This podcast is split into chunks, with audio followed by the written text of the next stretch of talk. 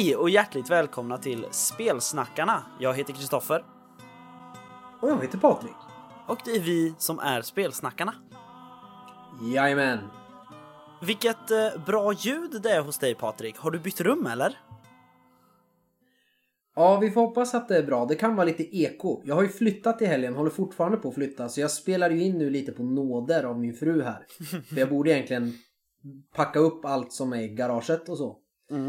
Eh, Men mitt eh, rollspelsrum slash poddrum, där står det ju bara högar med rollspel och lego och sånt på golvet. Så jag har tagit eh, äldsta dotterns eh, rum och spelar in i. För hon har fått upp lite möbler och sånt så att det inte ekar så mycket. Just det. Men eh, kul med ett poddrum ändå. Ja, i, i ett till två år. Vi ska ha barn igen i oktober och när det är dags för det barnet att få eget rum då blir jag utkastad. Så min fru sa det idag att ja, du får ha rollspel, gitarrer och ditt lego i det där rummet. Det är ditt rum. Och då har du ungefär två år på dig att göra dig av med allt vi inte får plats med. Och så tittade hon menande på mina rollspel som tar upp en och en halv bokhylla. Oj. Men jag löser det. Jag köper fler bokhyllor. Ja, nej du kan bygga en bokhylla. Det har jag två kompisar som gjort. De har byggt måttanpassad bokhylla Ja. efter eh, vilka spel och böcker de har. Wow. Eh, liksom och byggt den själv runt eh, ett helt rum så. Och soffan också. Den är optimerad inte för att se på TV utan för att få plats så många människor runt deras hemmagjorda bord som möjligt på ett bra avstånd och med tillräckligt utrymme för att spela brädspel. Det är ganska cool. Det är ganska cool. Det är ganska cool. Ehm, ja, vi uh, kickar väl igång. Det är ju en nyhet att du har flyttat, men eh, finns det några fler nyheter just nu? I, uh, vad ska vi säga? Alltså det är ju ändå, det är ändå fortfarande rådande krisläge i världen. Ehm, och finns det några bra nyheter på spelfronten i den kontexten? Ja, det gör det ju. Eh, nu på onsdag den sjätte klockan 10 så startar eh, Fandrakes Kickstarter för nyutgåva av Drakborgen. Mhm. Och... Eh, vad heter det? Där har vi fått koll på vilka pledge levels det finns och eh, vilka stretch goals det finns. Vilka är vi i det här läget? De som prenumererar på Fandrakes nyhetsbrev om Drakborgen. Okej, ja, ja men bra, för jag har nämligen inte sett någon nyhet om det, så jag tänkte därför, du sa det att ah, Nej. jag har fått reda på vilka stretch goals och pledge levels, och då tänker jag så här, har du insidat nu på något sätt för att få tag på det? Det hade ju varit mycket coolare om Orvar bara hade ringt mig och bara Du tjena, jag tänkte det är dags att spela in snart så att eh, jag tänkte Vill ni veta vad vi har för pledge levels? Just det. Eh, Men så häftig är inte jag och du. Vi vet inte än för eh, omröstningen för Phoenix Awards har inte var, kommit igång än. Nej, Fast den skulle ha gjort det för ett tag sedan. Så att vi vet inte än om vi är Sveriges bästa podcast. nej, precis. Vi får se. Jo, men i alla fall. Det, att, att jag trycker lite på den här kickstarten redan nu, fast den inte är igång, det är att de är tydliga med att de kommer inte trycka liksom flera hundra ex som sen ska säljas i eh, butik. Utan det är den här kickstarten, de kommer trycka några fler som går att köpa via deras hemsida och på något konvent. Men när de är slut, då är spelet slut.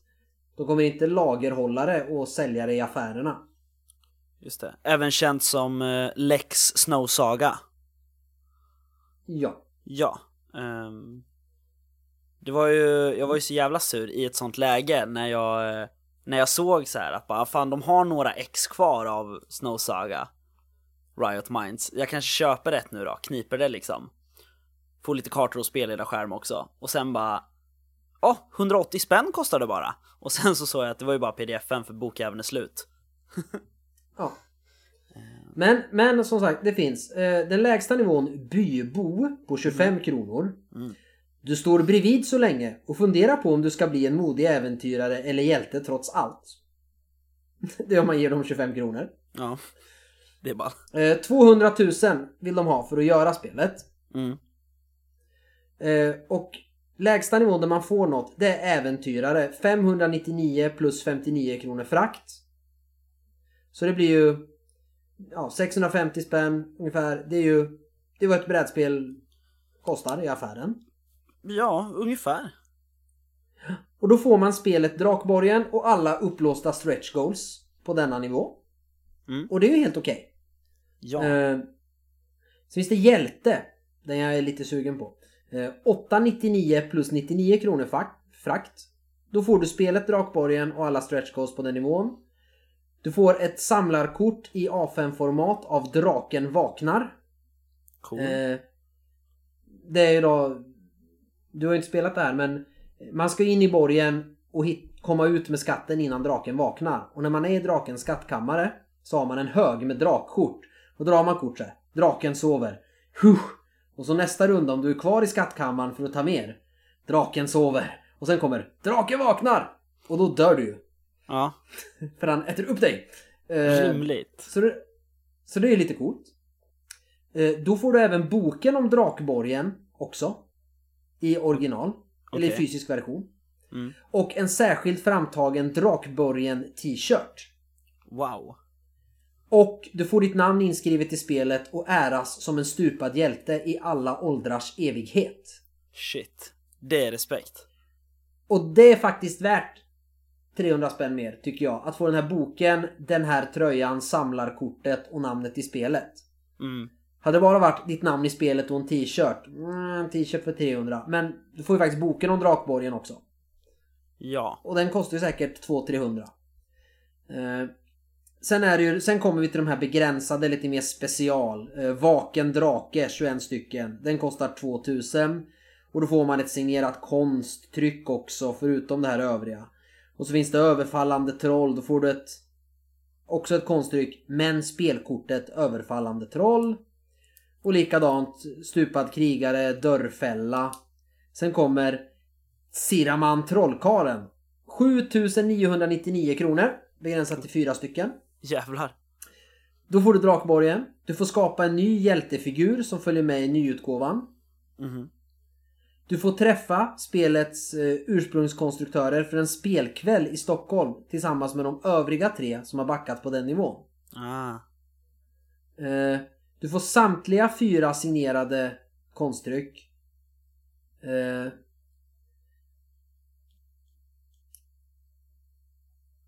och så var det nog mer.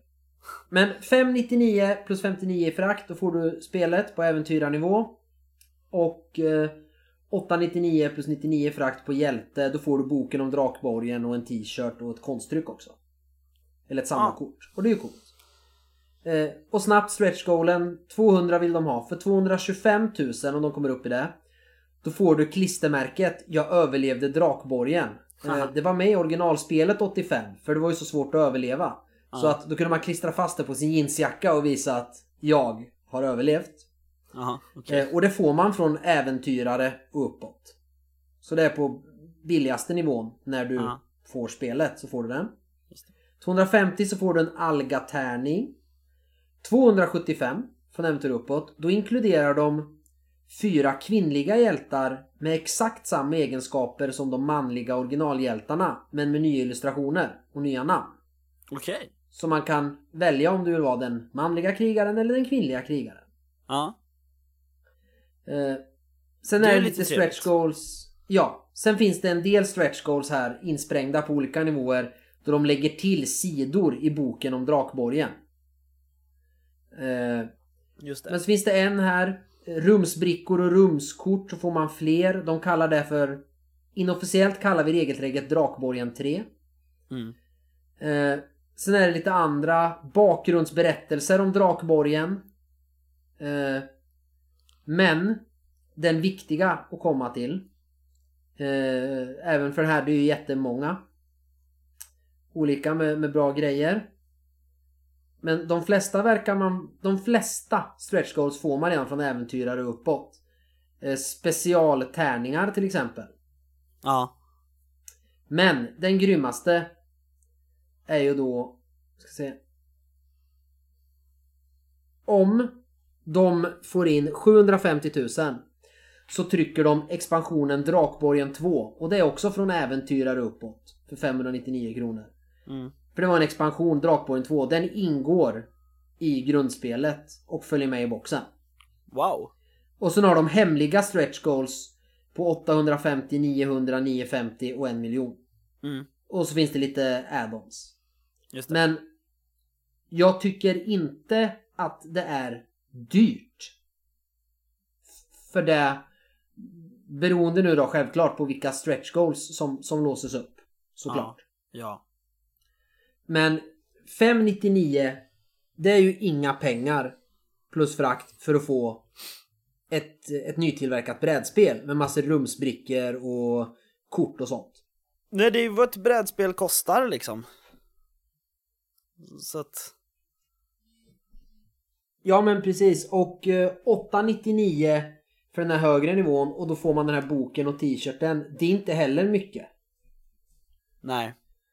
Så jag kommer nog ta den nivån just för att jag vill upp i den där nivån så att eh, de trycker Drakborgen 2 också. Just det. Eh, Men du, ska vi inte backa det? Ska vi inte göra så att du backar det och så samäger vi spelet? Så swishar jag dig halva. Så får jag det ena klistermärket. Jag tror Också. bara man fick ett klistermärke. Fan! Mm. Ska du Nej inte men vara den två? som överlever första gången vi spelar får det. Ja, just det. Och om vi... eh, Om båda överlever då får en klistermärket och en får t-shirten. Oh, det låter intressant. ja, vi får se. Men eh, det låter Vi får se, intressant då i alla måste ju du komma hit, då måste du komma hit i sommar. Trots corona och sånt. Ja, nej alltså jag eh, kommer nog upp. Tror jag. För då kan Ser för sen kommer du inte komma till sommaren säkert, tyvärr. Men du får komma hit när du har kommit vi kan spela. Absolut. Ehm, Det är ju ingen, det är ingen hemlighet för de som lyssnar att vi sitter och spelar över hund, eller spelar in över 100 mil ifrån varann och det är därför det är en grej att jag åker upp. Men ibland trillar det in nya lyssnare så lika bra att säga det, att vi sitter en bit ifrån varann. Precis. Nu har vi pratat om Drakborgen Kickstarten som inte ens har startat i 10 minuter. Har du några nyheter? Värt. Eh, nej men jag vill eh, spinna vidare på brädspel, jag vill bara återigen tipsa om eh, Tales from the Loop, the board game.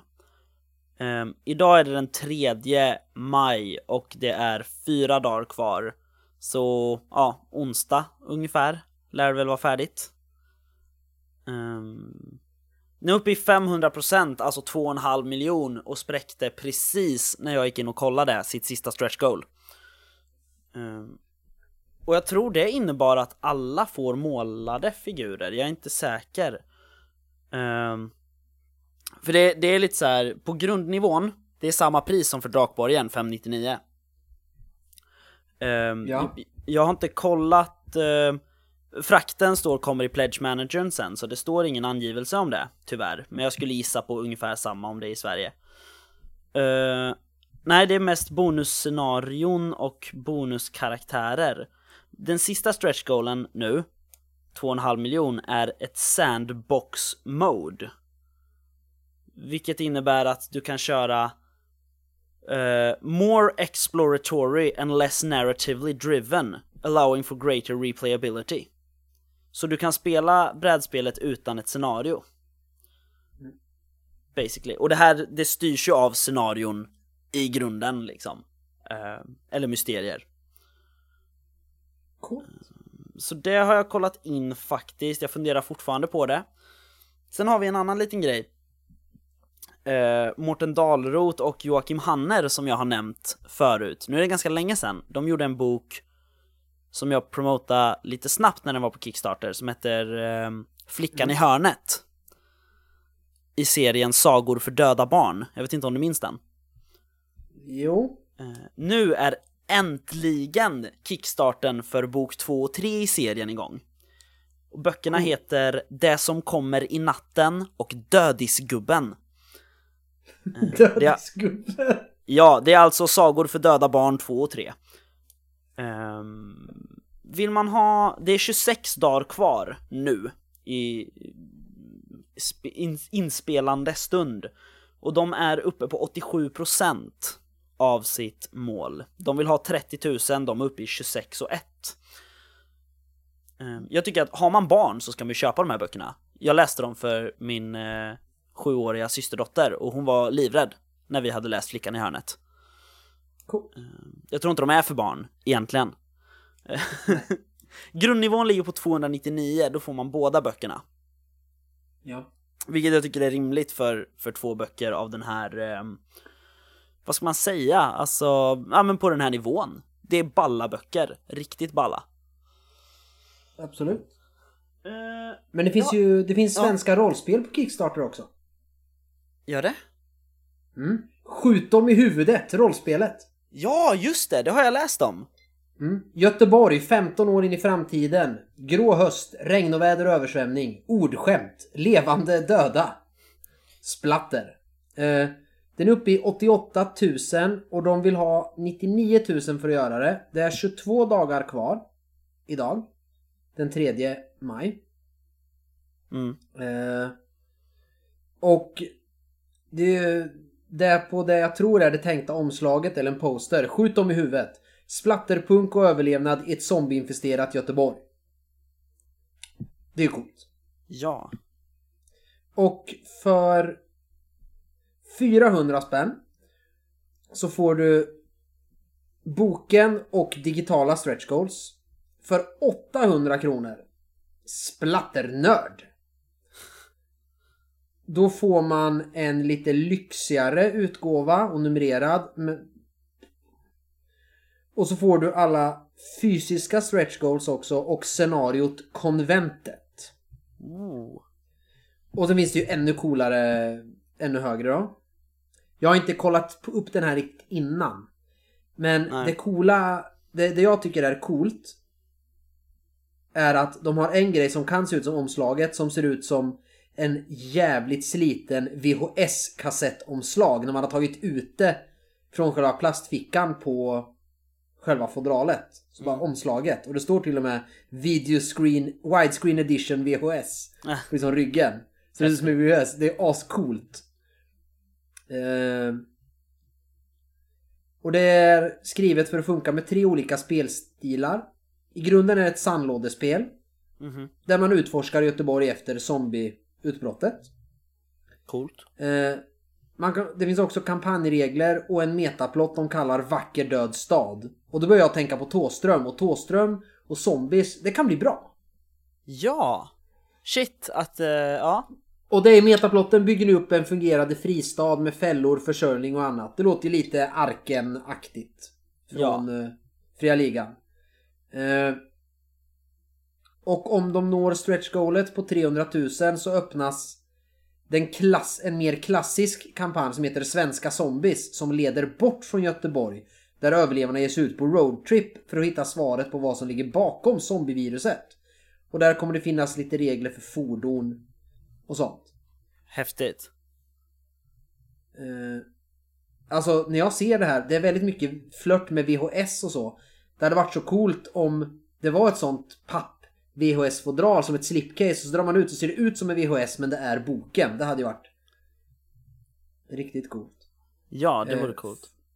Och här står det, det bygger, spelmekaniken bygger på ett motståndslag med en T20 plus grundegenskapsmod som bas. Mm. Står det. 220 sidor av brutalt rollspelsmaterial. Enkla och grymma illustrationer. Och illustrationerna... Det känns väldigt eh, år 0. Första boxen. Mm. Eh, när man tittar på, på artworken. Och det är ju coolt. Ja. Eh,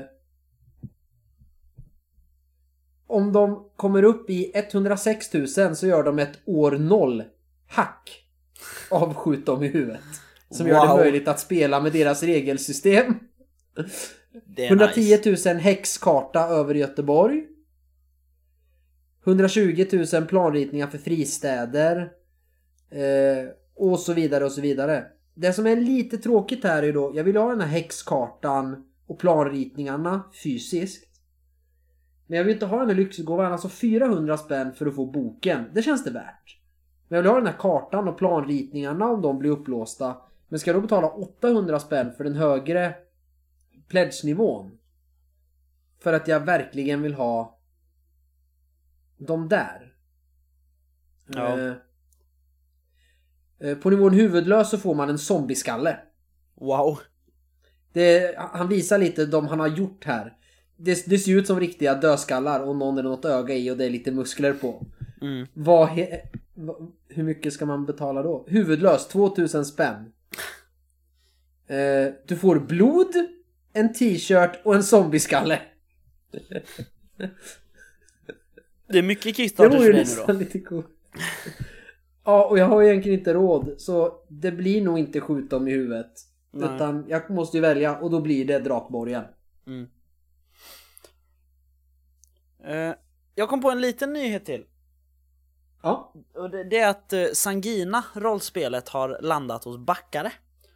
Just det. Vi har ju nämnt Från det lite... Sorkfeber. Precis. Eh, jag vet inte när det kommer upp för försäljning, men eh, det borde nog ske snart.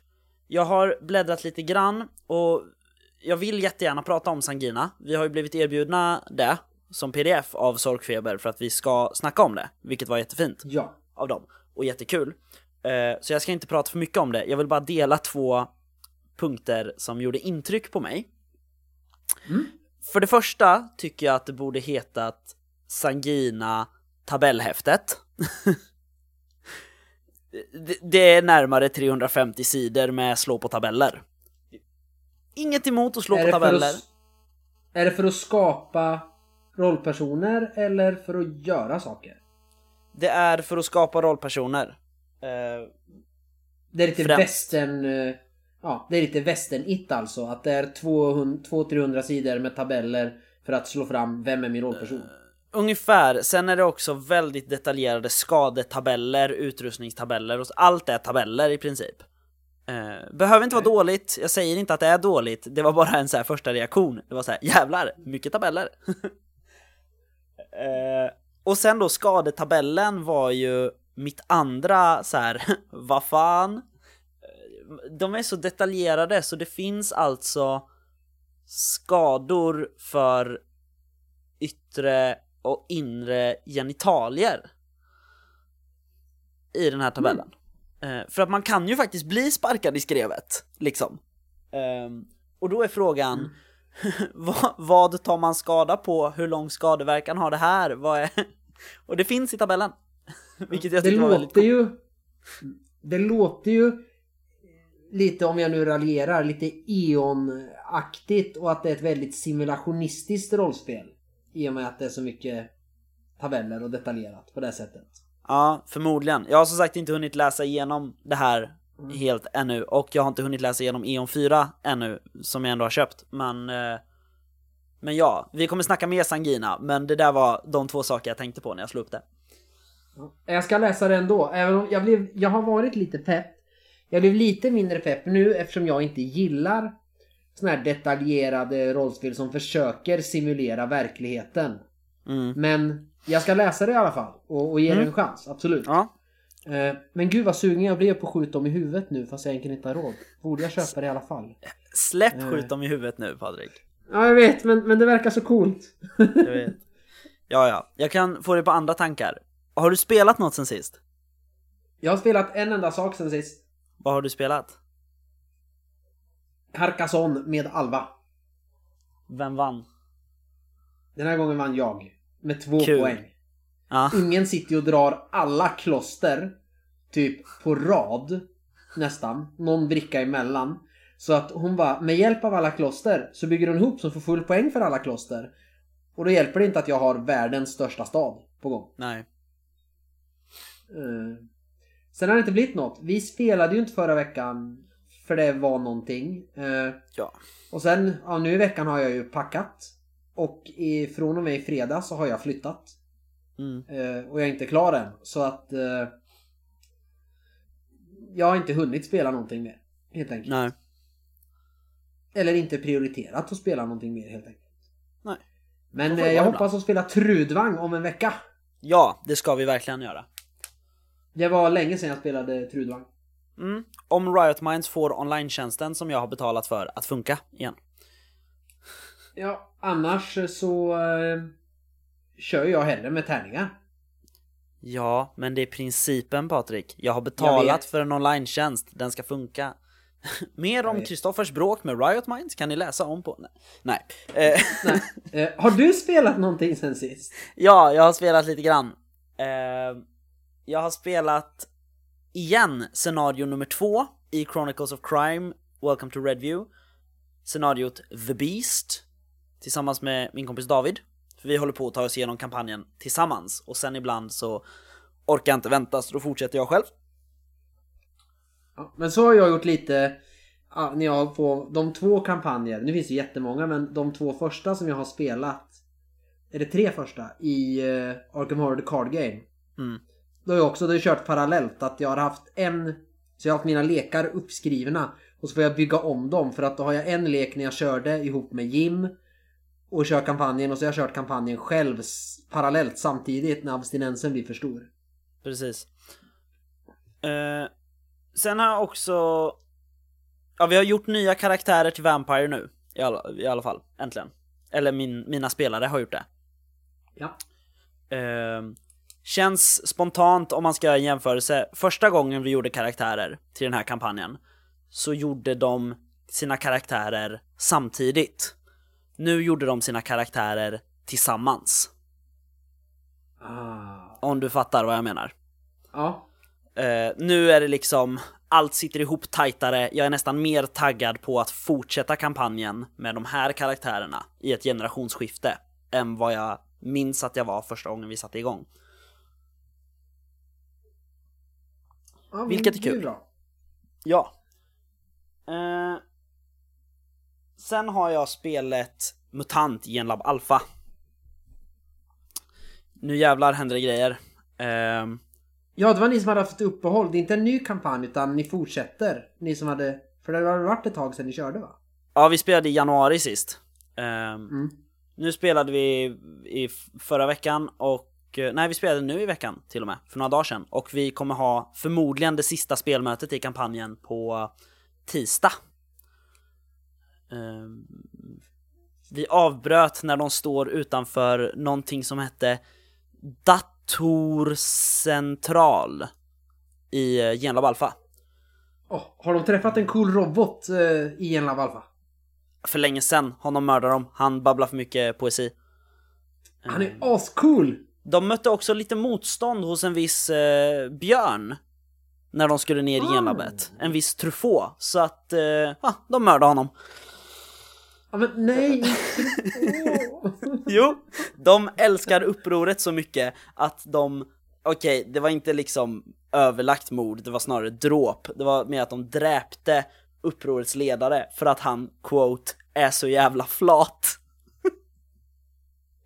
Alltså när de här kommer ut i zon... Det vore kul att släppa ut de här i zonen. Och blanda sig med robotarna, mutanterna och sen EMM-erna.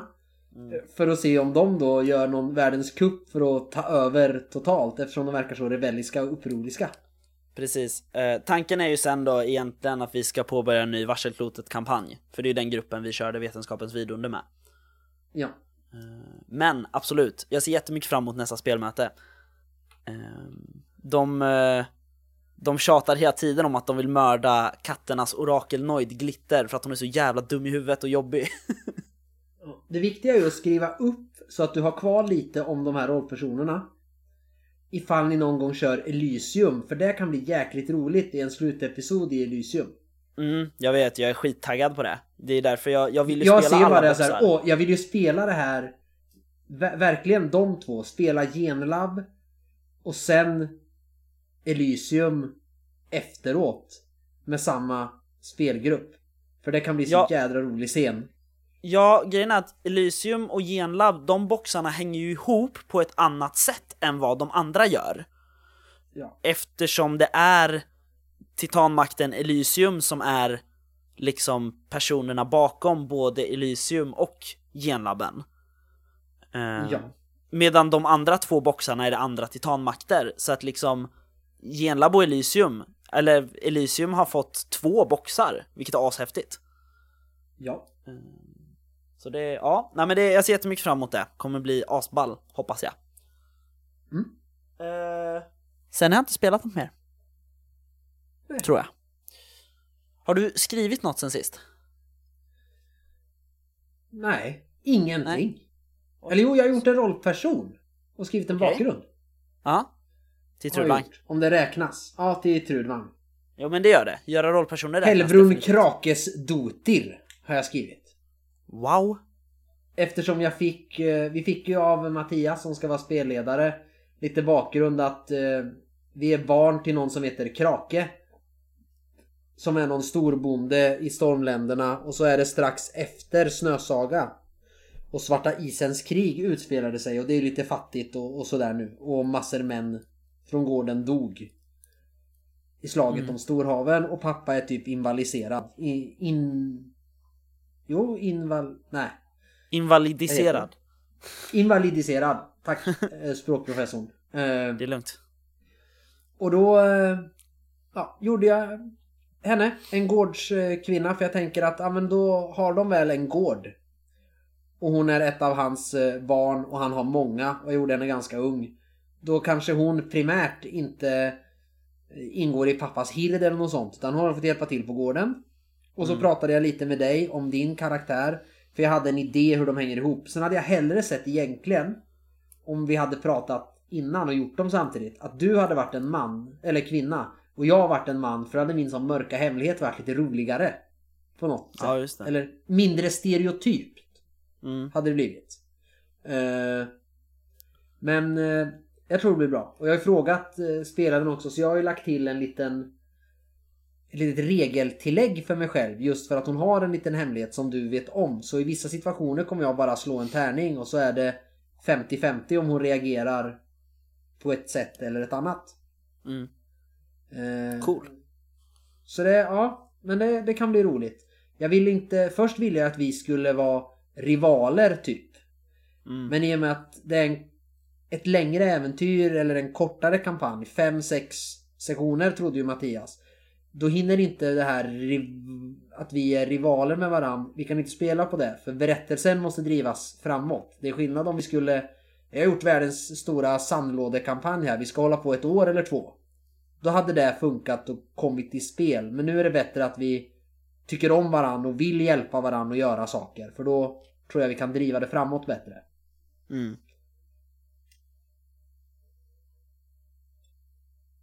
Har du skrivit något sen sist? Eh, det har jag. Det hänger ihop lite med vad jag har spelat sen sist också. Eh, Ja. jag, jag håller ju på att skriva på mitt examensarbete och att spela handlar ju om att spela rollspel i skolan. Ehm, och vi håller på att ta fram en, en design eller en metod, jag och min skrivpartner David, för att spela rollspel i skolan på ett bra och hållbart sätt. Um, så då har jag skrivit liksom ett litet spel eller en uppgift, kanske vi ska kalla det istället, på Hjalmar Söderbergs novell Pälsen och har varit ute och spelat den i en klass.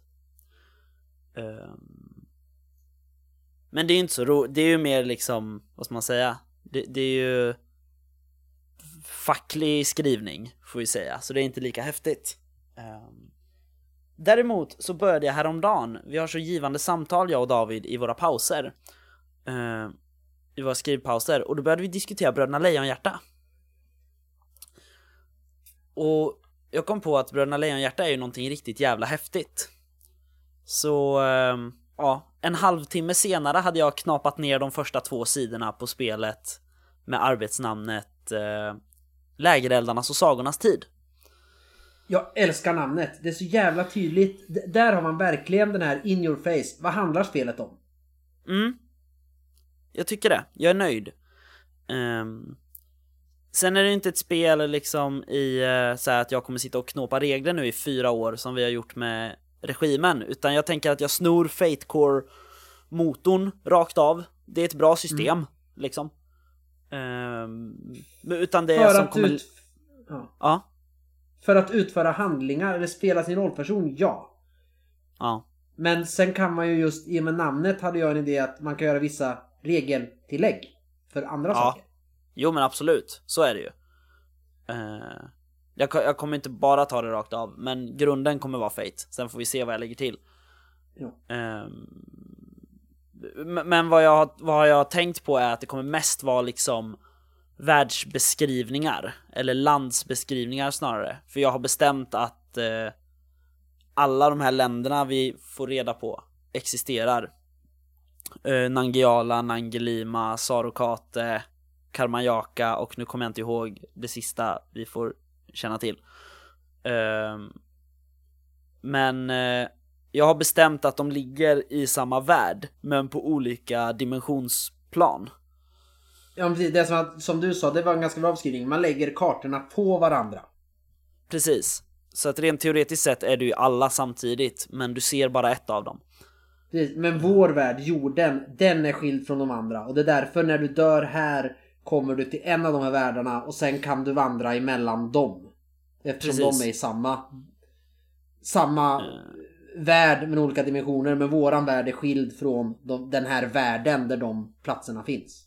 Ja, vi får ju veta att Nangiala ligger ju på andra sidan stjärnorna. Ehm, ifrån vår värld. Och det, jag tänker att det är där någonstans allting tar plats. Men sen har jag inte riktigt filat på det här. Är man folk som liksom dör i vår värld och hamnar där? Eller är man natives? Ehm, liksom. Ja, för finns det Nates? Det, det är det som är intressant. Tengil. Va- Var kom han ifrån? Har han, eller kan man födas i Karmanjaka? Kan man få barn? Det kan ju bevisligen. I Nangiala. Men jag Precis. funderar nästan, när du pratar om det här och jag börjar tänka så här. Kan det vara så att Tengil är Adolf Hitler? Eller Stalin? Eller någon som då har återuppstått och blivit Tengil? Mycket möjligt. Ehm, Mm. Men jag Jonathan tar ju ja. ett nytt namn när han kommer till Ja. Nangiala. Så att, varför inte? Nej men Nej, jag har men- varit jättesugen på Jag har varit jättesugen på en regelmekanik för att starta spelet bara när du sa namnet. Mm. Och det är just det att man kanske ska börja då bara, ja men eh, alla spelsessioner börjar med att ni, alltså de spelarna, ni sitter vid en lägereld tillsammans. Och så har man tabeller, regelstöd för att berätta en saga.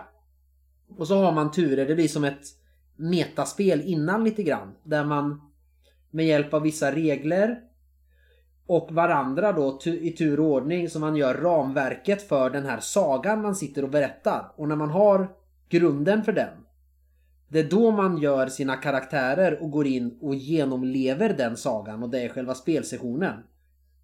Så att man får in att det är lägereldarnas och sagornas tid. Sen kanske inte du gör det, men jag har varit sugen på att göra ett sånt. Ja, Bara då kan du göra namnet. ett annat spel som kan heta Sagornas och lägereldarnas tid istället. Ja, för jag har varit jättesugen på något sånt. Ja, Bara för att det är roligt att hitta på konstiga regler. så är det ju. Ehm, sen har jag nog inte skrivit något mer. Nej. Eh, då kan vi äntligen gå in på vad vi tänkt vi ska prata om idag. Ja, efter 37 minuter och ämnet är ju hur stort som helst egentligen. Ja, sen tänkte ju jag egentligen att vi idag skulle ha pratat om den vita natten till skrömt, men sen glömde vi det och valde ett annat ämne. Ja. Ehm, oh, jag glömde en nyhet som jag måste dra nu. Mhm. Vi har delat den på vår Facebook, men vi har inte sagt det i något avsnitt. Uh, Bläckfisk förlag eh, har, Är underbara. de är underbara, och de har också, jag tror de har sagt att det är på anledning av pandemin som pågår, men det kommer också alltid vara så här vad gäller deras spel. Ehm, oavsett pandemi, liksom. Ehm, för att det är en bra grej och det gör rollspel tillgängligt. Att de har lagt upp försäljning av pdf-er på alla sina rollspel på sin hemsida. Ehm, och de har ett pay what you want alternativ på dem. Det finns ett... det. Ja, det är fantastiskt. Ja, jag tänker att eh, så här, varannan månad eller något fynta in typ en hundring Ja. för att köpa ett spel. De jag är sugen på. De har, det kanske är två, tre spel jag är sugen på. Köpa Mm. det för en hundring i pdf och tycker jag att det är okej. jag behöver inte tycka det är fantastiskt. Men tycker jag att det här spelet är ganska okej. Då köper jag den fysiska sen. Mm. Så de får in mer pengar. Men jag vill inte betala 10 spänn för det känns för lite. Men jag vill inte betala massor heller. Utan 50 spänn, en hundring eller något sånt. Och sen köper jag den fysiska sen. Ja, de har ju ett föreslaget pris på alla produkter. Ja. S- och jag antar att det är liksom, ja det här är vad det, vad det har kostat liksom att Jo. ha skribenter, illustratörer, formgivning. you name it liksom. Så det finns ett föreslaget pris. Sen får du betala mer eller mindre än det föreslagna priset. Ja, nu ska jag kolla det föreslagna priset. Vissa spel som jag till exempel gissar att det här kommer jag nog vilja köpa. Mm. Kanske jag betalar lite, lite mindre och sen köper det fysiskt. Och de jag... Ja, vi får se helt enkelt. Jag kanske köper ett billigt och sen får jag då betala ännu mer än föreslaget pris för nästa spel för att kompensera för att jag köpte det första så billigt. Just det. Eh, viktigaste frågan här det är ju, ser de hur mycket just jag har betalat och eh, kommer de då att mailbomba mig och fråga varför jag bara betalar fem spänn? ja. Eh, men vi, vi, vi, vi ska prata den vita natten, vi lovar. Men vi glömde bort det till nu, till idag. Eh, ja. Vad ska vi prata om Patrik? Trakorien! Ja! Typ världens ballaste resa. Typ? Den började redan 1980 kom vi fram till. På ett sätt. Med boken Smolles varuhus. Precis, om Brior Nilsson. Som åker runt i Smolles varuhus i de grå hallarna och är alldeles vilse och hamnar i olika delar av varuhuset. Um, och sen var det lite bortglömt, Trakorien. Vi, eh, vi kommer nämna, vi går in på vad Trakorien faktiskt är för de som inte har stenkoll i precis nu. För att 1987 så kommer ju svenska rollspelares första encounter med den här världen. I form av ett äventyr. Ja, Svavelvinter. Mm. Av Erik Granström. Erev Altor volym 2. Mm till Drakar och Demoner Expert. Jajamän. Och där pratas det lite grann om Trakorien. Eh, ja, eller hur? Jag tror att man är väl... Förutsättningen är väl att man kommer ifrån Trakorien till Polarön ja. Majura, eller hur? Det står på sidan 3 om rollpersonernas hemland, Trakoriska riket. Ja. Och det här är ungefär det man får veta om Trakorien. I den här, därför kommer jag läsa det typ i sin helhet. De ja. fyra öarna Paratona, Trinsmyra, Safina och Pallamux bildar tillsammans Trakorien. Genom historien har öarna ständigt försökt dominera varann men ändå lyckats behålla viss självstyre. Senaste seklet har Paratona varit starkast och kejsaren regerar från öns största stad, Trisilve. Och sen står det att det delas in i fyra samhällsklasser. Adel, borgare och självägande bönder, egendomslösa och livegna bönder och slavar. Trakorisk lag favoriserar högre klasser som kan ta sig friheter mot dem på de lägres bekostnad. Spelare bör tänka på rollpersonens härstamning och uppträda därefter. Eh, renommerade trollkarlar står vanligen vid sidan av klassväsendet och respekteras av alla. Eh, det är det som står. Sen kan man hitta eh, det här att fritänkare från Tinsmyra har tagit sin tillflykt till eh, Marjura och för ett sekel sedan hade en fruktad nekromantikersekt blivit bortdriven från staden Vumbra på Trinsmyra. Så här får man veta att det finns en stad som heter Vumbra. Och så får man veta att kejsarinnan heter Henegya. Eller Henegya.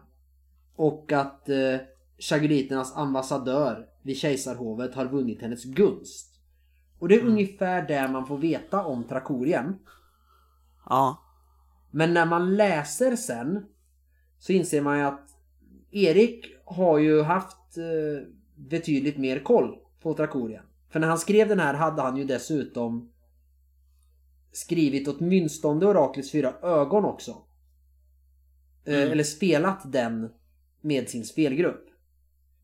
Eh, men det står inte så mycket mer om Trakorien här i. Men man känner det när man läser saker. Men eh, man får inte veta så mycket mer om det. Just det. Eh, så Trakorien fanns ju. Men jag kan inte säga om man bara spelar den här och sen får Trakorien köpt den Trakorien-modulen när den kom ut. Så kanske man får anpassa sina rollpersoner lite. Eftersom man får mm. så lite info om världen. Just det.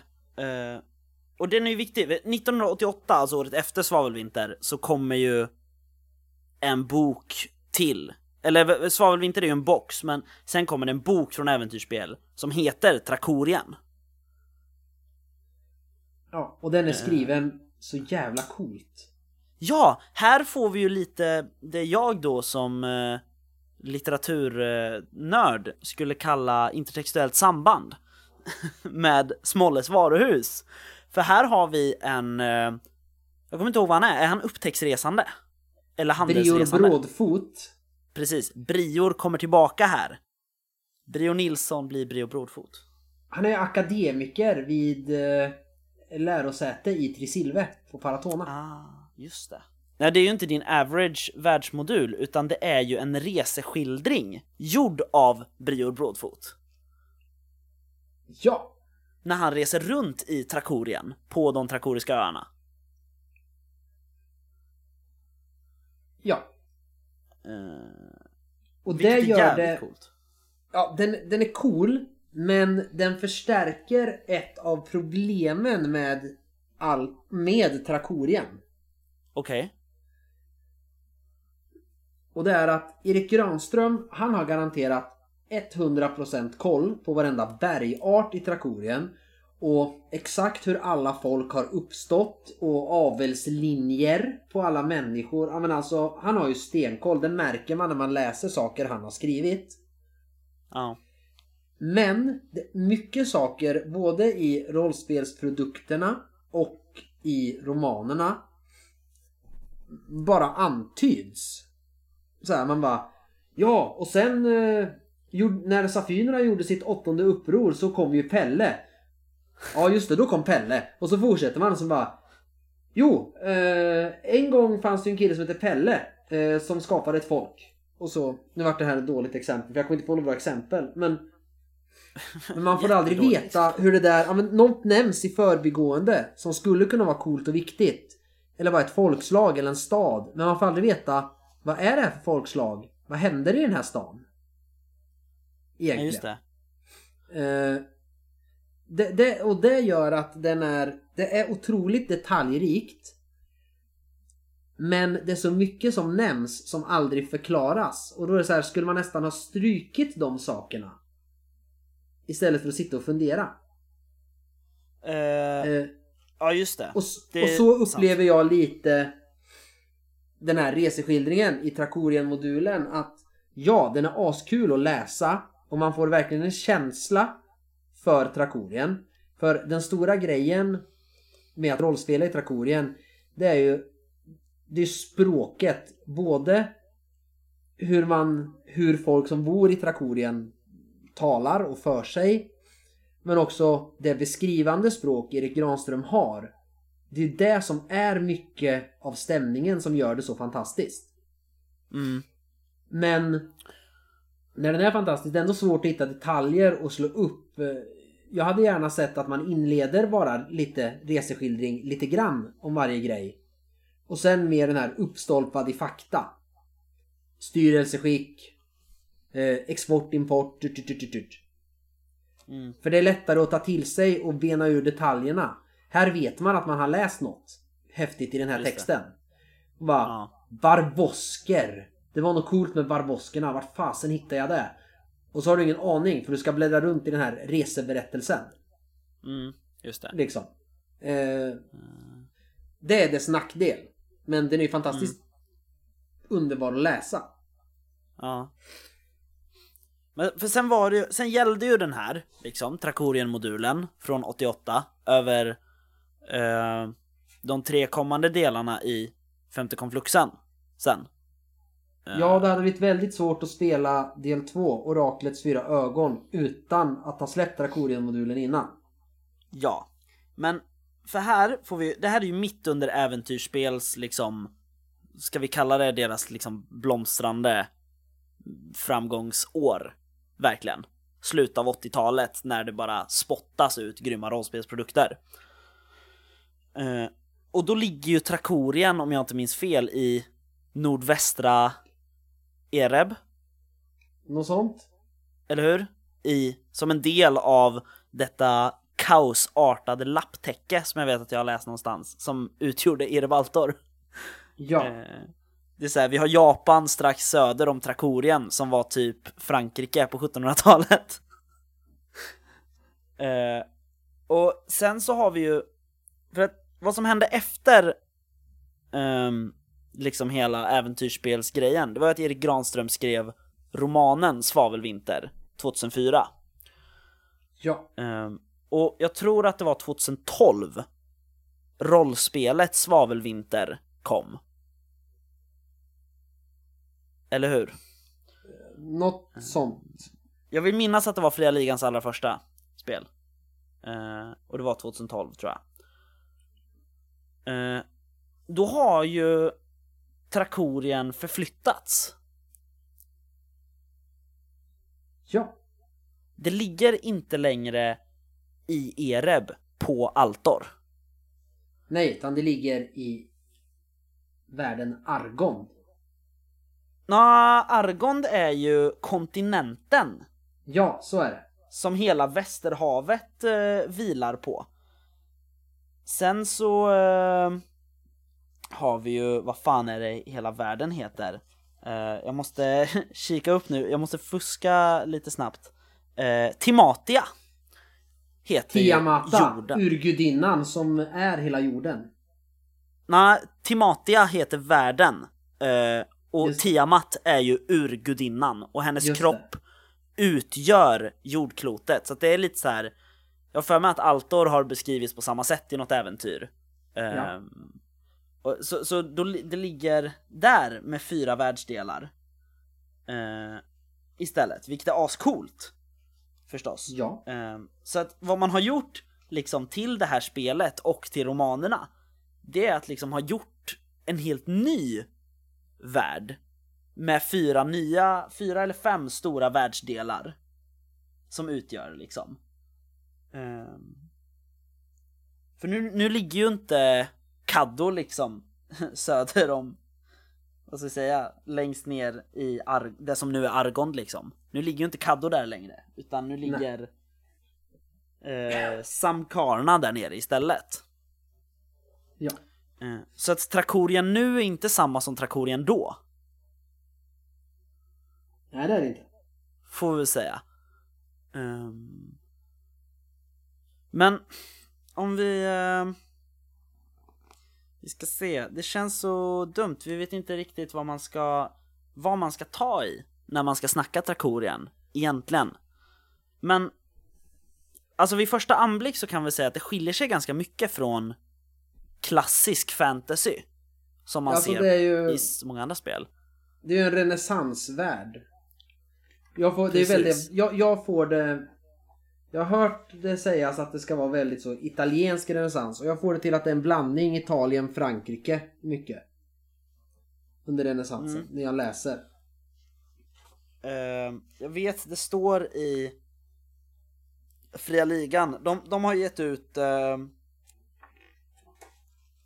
De har gett ut i två eh, Två omgångar Först gav de ut bara Svavelvinter rollspelet En jävligt tjock bok som innefattade regler och en världsbeskrivning Och sen efter det 2014 gav de ut igen fast i två böcker En regelbok och en världsbok Ja. och eh, i världsboken så står det Italienska renässansen, republiken Rom och inte minst vår egen framgångsfixerade tid är de främsta inspirationskällorna till Trakorien. Eh, Ja. Hela gudavärlden har hämtats från de mesopotamiska kilskriftskulturerna. Precis. Um, så det, det är liksom, medan din, din klassiska fantasy om man ska säga så är mer typ medeltid i England snarare. Fast med ankor. Ja men det är Ar- Arthur-sagan plus eh, keltiska monster. Eller monster överlag. Mm, halvfolk Lite- och liksom ja, lite grekiskt sådär också. Kastar vi in. Mm. För sakens skull. Precis. Eh, medan just det här, och Trakorien har väl alltid varit lite, lite så. Renässansigt.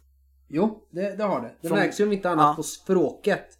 Redan från början. Det märks ju i Svavelvinter också, tycker jag. Den första Äventyret eller spelet? ä- äventyret. Ja. Just det. Det, det är mycket så här, vad ska man säga? inte högteknologi ska man inte säga, men en, en viss mån av teknologi. Ja, och det är det som gör det till att det är fantasy. Och inte bara ett renässansrollspel. För det hade kunnat utspela sig i Italien under 1500-talet. Ja. Men det stora är att den är, det är så detaljerat. Ju fler, dels äventyren, men sen romanerna och Fria Ligans spel följer ju romanerna väldigt bra. Mm. Eh, och det är att man har gjort något helt månaderna, eh, hur dygnet delas in i vakter med namn efter olika djur. Eh, till exempel. Mellan 06.01 och 08.00 så är det tuppens vakt. Eh, alla olika språk finns ju med. Kultur, alltså det, det, det står så mycket. Eh, det, det, är så djupt. Men samtidigt som sagt så antyds det saker som också som man inte får veta allt om. Sen är ju världsboken är ju skriven lite grann eh, blinkar till den här Trakorien-modulen. Det börjar ju med en liten novell. Om Viking av Som- den flygande sanden som är ett kapitel i en av böckerna. Ja, En av romanerna. nej men det, alla, alla rollspel, det har jag märkt att jag tycker senaste tiden. Eh, alla rollspel med någon typ av självrespekt börjar ju med en novell. Ja, men här, och här är det Egentligen. ett kapitel ur Erik Granströms roman. Eh, Ja. Och sen börjar varje kapitel här också med ett utdrag ur eh, legaten Ludenbrands bok Vedergällning. Mm. Och det är ju bland det sista som händer i den sista boken, romanen av Erik Granström. Att han, eh, Ludenbrand presenterar sitt verk Vedergällning som är en berättelse om det trakoriska rikets sista dagar och deras fall, dess fall. Just det. Och det är väldigt roligt att läsa dem. Mm. För det sätter stämningen mycket. Om man ska läsa om Paratona så berättar han först. Eh, Gudarnas eh, slägga är höjd över styggelsen Paratona men håller slaget tillbaka av obegripliga skäl. Själv får jag nöja mig med vetskapen att folket, illfolkets egen högfärd, flegma och girighet dragit in dem i världsliga svårigheter. Och sen så kommer det liksom beskrivet om Just det. Paratona. Så det är samma form som Trakorien-modulen från äventyrsspel. Men modifierad. Ja, det är samma form fast bara... Eller ja, det, det är det. Fast det är mer uppdelat i just stycken som man kan läsa. Då har du så här paratonsk kulinaria, begravningsseder, utbildning, rättsskipning, musik och dans. Men det står inte bara så här dansar man utan musik och dans. Paratonier som får frågan brukar spontant säga att de lyssnar på allt eftersom de ogärna vill erkänna musikalisk obildning. Så det är ju med det här språket och, och lite som att det är någon som berättar för dig. Även där det Ja. är faktadelar och inte de här små berättelserna. Så är Men det alltså, ändå grejen är- på det sättet. Här måste vi ändå... Nu har inte jag Trakorien-modulen framför mig, men jag, jag vill minnas att det ändå är rubriker med ren fakta också. Väl?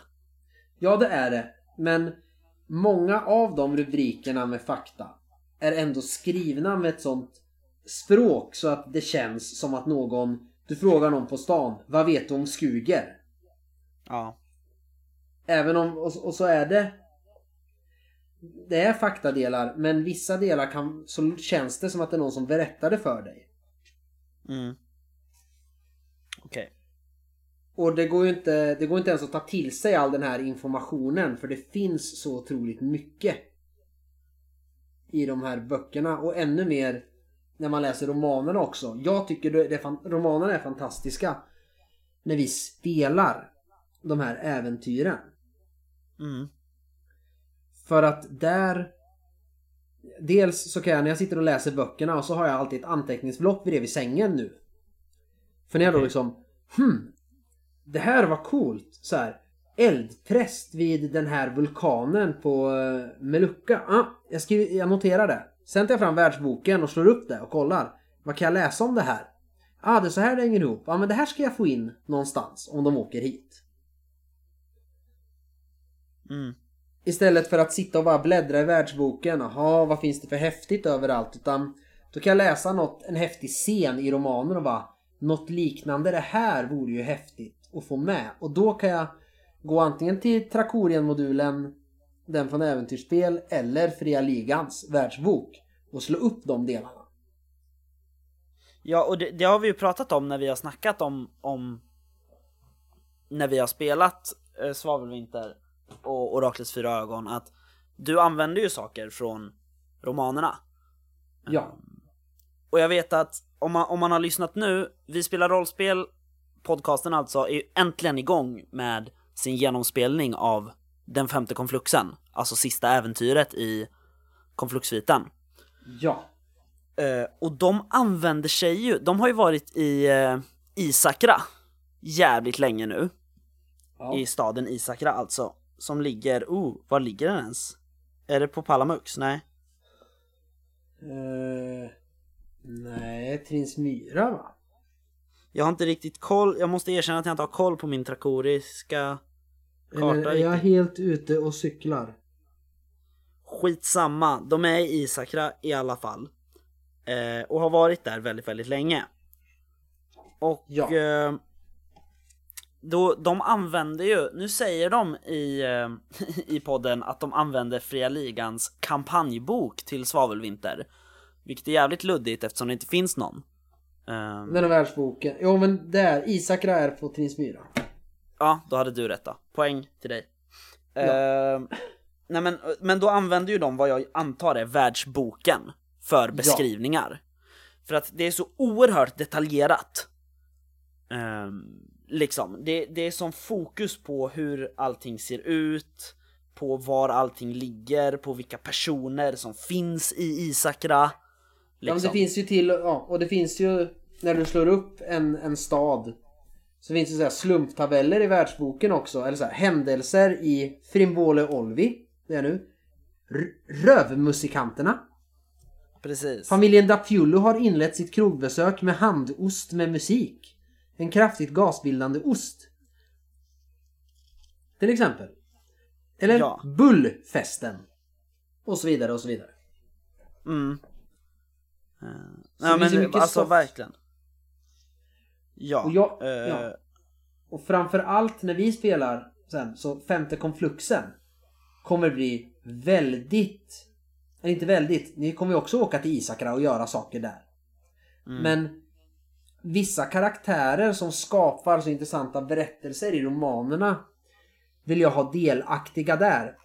Eh, till exempel så finns... Eh, ja, men det, det, alltså, det kommer finnas SLPR som inte är med i äventyret men som är med i romanerna. Som jag tycker gör berättelsen bättre så de kanske tar över en roll någon annan har i äventyret kanske övertas av en SLP från romanerna. Just det. För att få in flera element och göra det enligt mig bättre.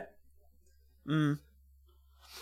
Men, men så vad vi ändå kan liksom vara överan, överens, överens om det, det är ändå att liksom det finns så otroligt mycket i i Fria Ligans svavelvinter rollspel som fattas på ett sätt i de gamla prylarna från äventyrsspel. Jo, men det är för att romanerna har kommit och gjort det och det är då Trakorien verkligen... Alltså det, det är jättebra de gamla äventyren bara som de är. Och Trakorien-modulen från 88 är också jättebra. Fria Ligans rollspel är bra och det är bra romaner. Men när man slår ihop allihop, det blir fantastiskt. Och det visar ju på vilket världsbygge det är och att det tar inte slut utan det växer. Mm. Eh, och som sagt, Fria Ligans rollspel är ju väldigt troget roman, eller troget. Det är väldigt mycket mer inspirerat och det är därför det är så otroligt detaljerat. Ja. Och jag skulle säga att för att få en helhetsbild man, man kan ta upp bara om man ska spela så tar man Fria Ligans världsbok och det är fine. Lägger man till romanerna så blir det ännu bättre och saker blir tydligare. Tycker jag. Och ska Mm. man... Men vill, om man nu... Men de som gifter sig bäst, det, det är nästan... Det är nästan romanerna och de gamla äventyren. Då får du en väldigt bra bild av Trakorien. För att kunna spela. Sen är ju Fria Ligans världsbok såklart skitbra. Och den vill man ju ha. Men har man läst romanerna och bara vill ha mer Trakorien när man spelar. Då kan man... Är det något man kan välja bort så är det nästan Fria Ligans världsbok. För allt som står i dem får du ju höra i romanerna egentligen. Ja, men om, man, om vi säger att man inte är intresserad av romanerna. Jag gillar inte Nej. att läsa skönlitteratur på det här sättet. Jag vill Nej, bara kan man, spela ju- då, rollspel. då kan man även om den är häftig så behöver man ju inte slå sig blodig på Tradera efter Trakorien-modulen från 88 utan Fria Ligans världsbok är ju mer lättöverskådlig och det finns mycket mer i den, tycker jag. Ja, och det finns ju till och med en, eh, en ganska bra sammanfattning av Konflux-kampanjen. Ja. Väldigt, väldigt sparsmakad måste vi ju säga. Ja, ja, Eh, men ändå. Den, den, eh, ja det är ju ett kapitel som heter Den femte konfluxen i världsboken. Ja. Eh, där den delar in i två delar, eller hur? Ja. Eh, nej, tre delar. Eh, svavelvinter, mellanspelet och konfluxen.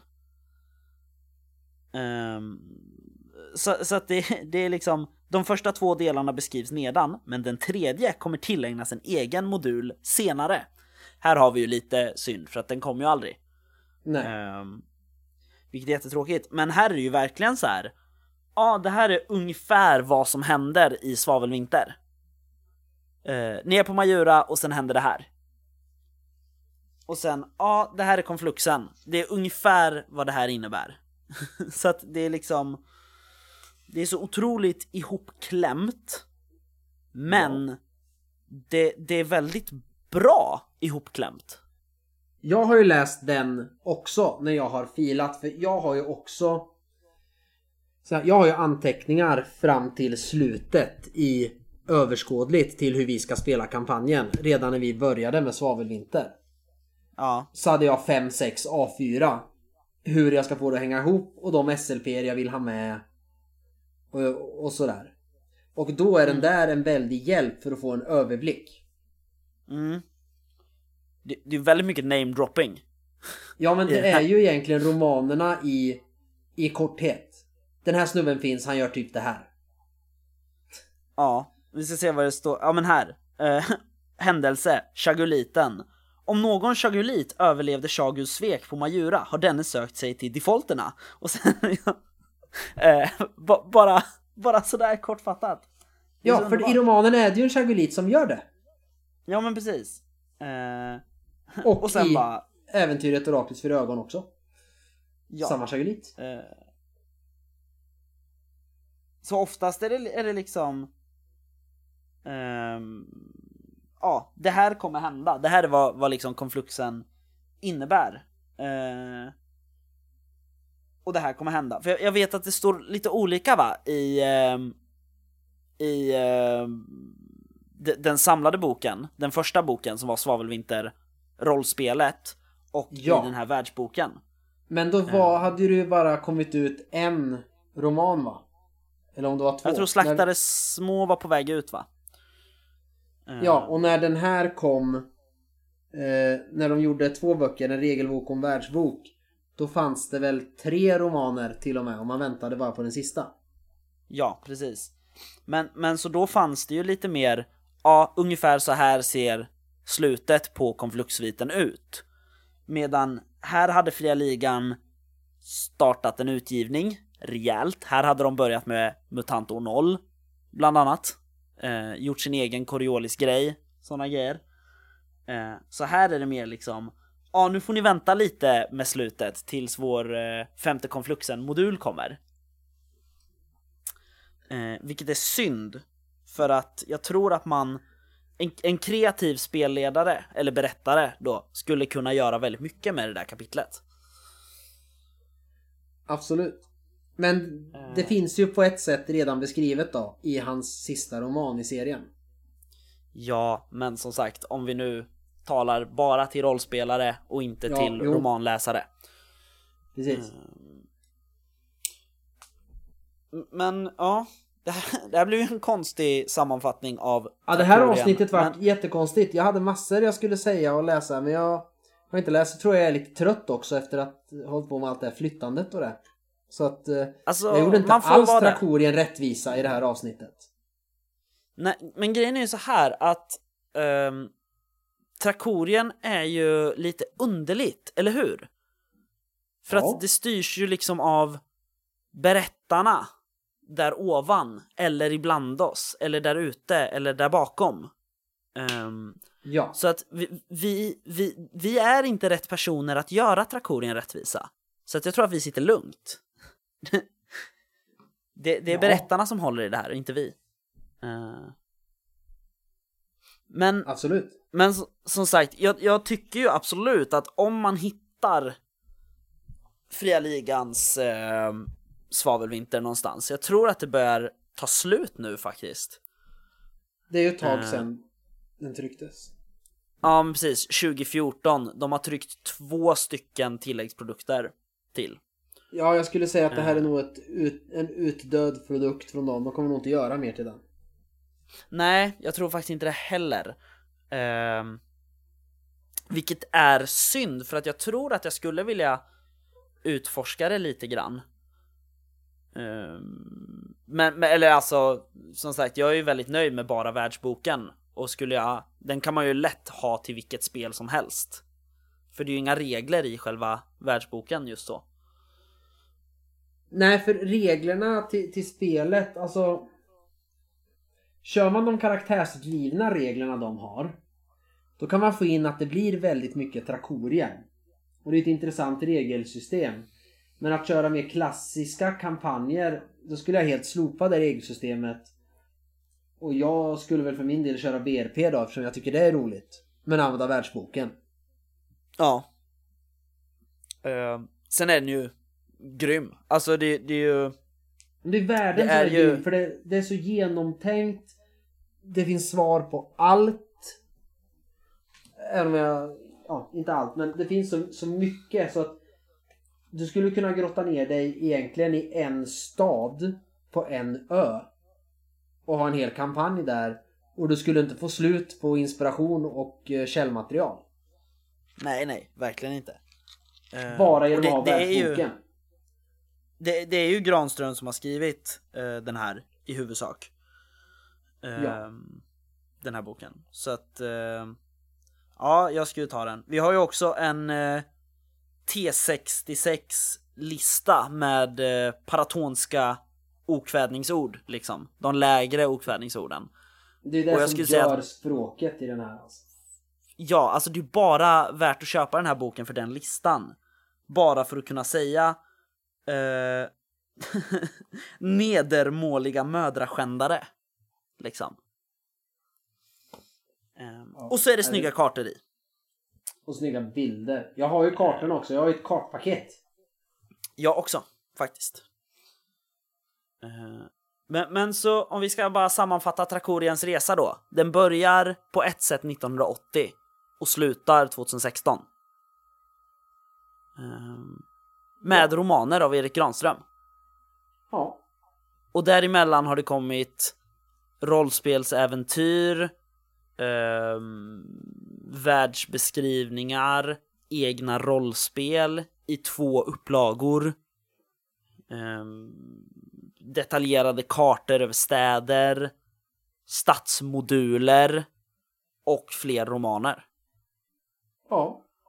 Så som sagt, jag på något sätt Alltså om jag någonsin träffar Erik Granström igen av någon anledning och får tillfälle att prata med honom Då ska jag nog ställa honom mot väggen lite och kolla hur mycket han har bara rakt i huvudet Bara för skojs skull Ja.